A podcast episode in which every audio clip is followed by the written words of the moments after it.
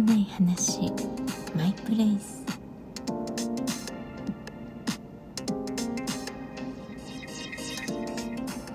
皆さんこんばんは。答えのない話。マイプレイスこのラジオは考えたい私がその日あったことなどから答えのないテーマについて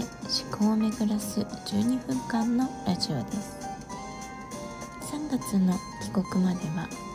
帰国までの日々の記録として近況などを話していこうと思います。なお帰国についてはリスナーさんと私の秘密にしていただけると幸いです。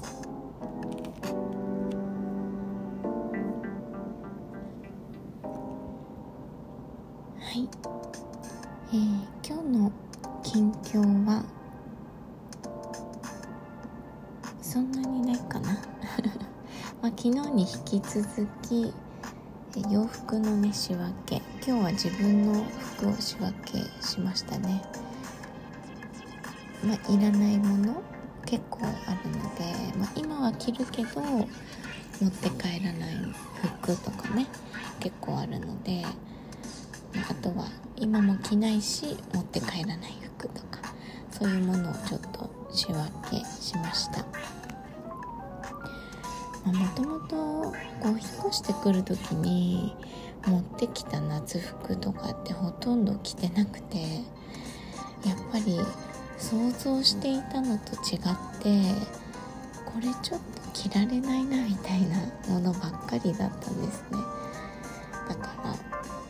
まあ、こっちで着る服はこっちで買ってかといってそれを日本で着るかって言ったらまあ着ないなみたいなのがね やっぱりその国に合う服ってあるんだなって思いますね。はいということで、えーまあ、着々とねいらないものが山積みになっていっています。まあ、あとはね漫画詰めるくらいかなっていう気はするんですけどねはい引き続き頑張ってと思います。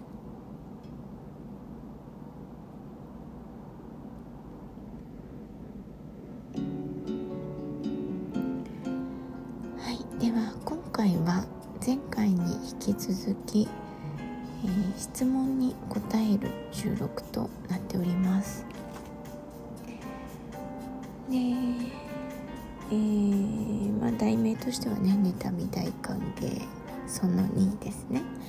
まあ、今回がそのタイトルにふさわしいというかねタイトルに近い内容になっております。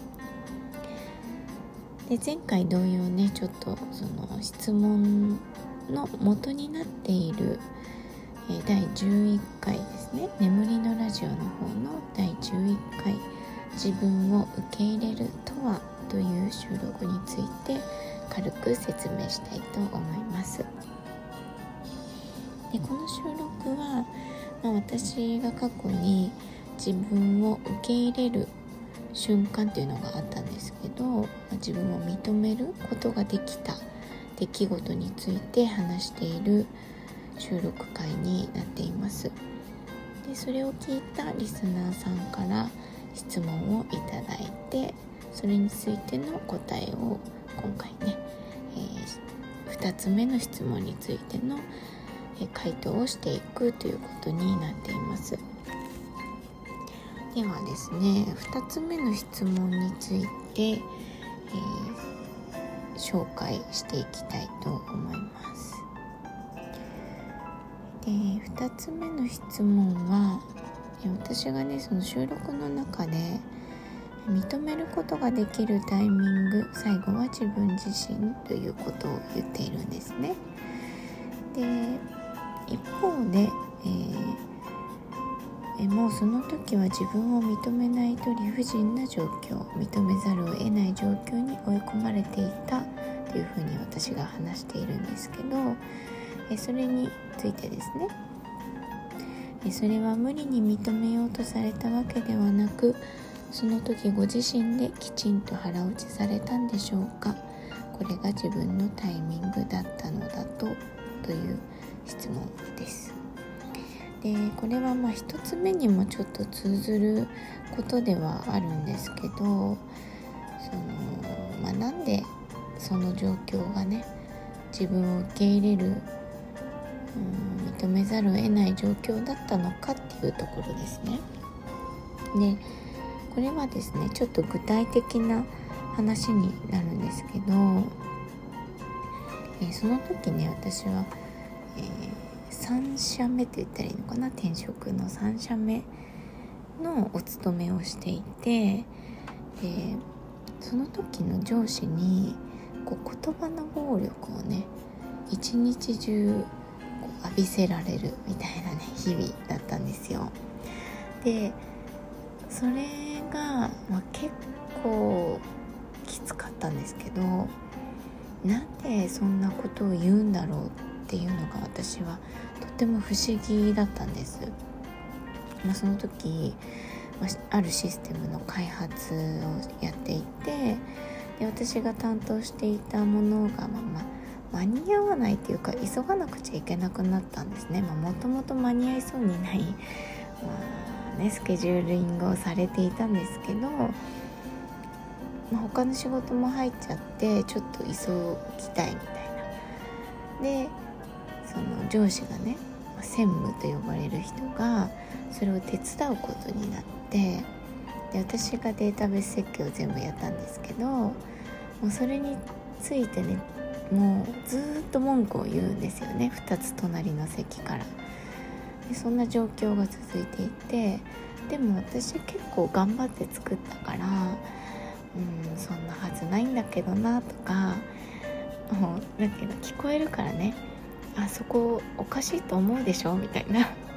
でもねってちゃんとやっていくとそこはそうしないとダメなんだよねっていう私のなりの意見もちゃんとあって言わないけどね。言わないけどそのうち気づくだろうぐらいに思ってて、まあ、そんな感じだったんですよ。でそれをなんでなんだろうってあの人は何でそんな風に、まあ、言うんだろうっていうのがちょっと気になってたんですよね、まあ、結構きついし言葉ってね。大丈夫と思っていても結構体にくるんですよね。私その時は急性の喘息になりましたけど。で、まあ、それが分からなくて友達に「こんなこと言われるんだよね」っていう相談をしました。でそこでくれた友達の言葉が「あそれ妬んでるんだね」って言ったんですよ。でそれがその自分ができるって認める前にあ妬むっていう表現はしっくりくるなと思ったんですよね。それだったらあの人がそれを言う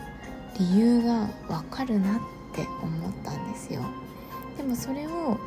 分かるって思うっていうことはイコール自分のその作ったものは間違ってないんだって認めることになりますよね。で、まあ、それが作ったものが間違ってないとすれば私のその、まあ、SE だったんですけど SE としての能力はうんまあちゃんと積み重ねてきたものとして認めていいんだなっていう結論に至ったということなんですよね。はいまあ、ちょっとね具体的な、まあ、状況がないとね分かりにくい内容だったのかなと思うんですけどまあそんなことがあって私はね友達のそのたった一言だったんですけどそれを、まあ、前回のお話で話してる客観的な私を見た表現としてそのまま受け取ることができてで同時に今自分が置かれている状況を理解することができてでさらにそれを理解するイコール自分を認める。っていうところに、えー、まあ、落ち着いたっていうことです。はい。ちょっとねあの最初の11回目から順にね聞いていただけるともっと分かりやすいかなと思うんですけどね。はい。まあきっとこうこれって人に認められたんだなっていうのが、まあ、私の場合はその人が直接自分を認める言葉だけでなくその状況なんか言葉の暴力を浴びせられるこの状況は何だというねその状況を理解するっていうその2つのことが同時に起こったことで、まあ、自分結果的にね自分を認めることができたんだなと思います。はいということで今回でねやっと、えー、質問に答えることができました。あのいただいた質問でねより自分をこう振り返ってさらにその時の自分を理解することができたなと思ってたなと思います。はいということで今回は「妬み大歓迎その2」についてお話ししてみました。最後までご視聴ありがとうございました。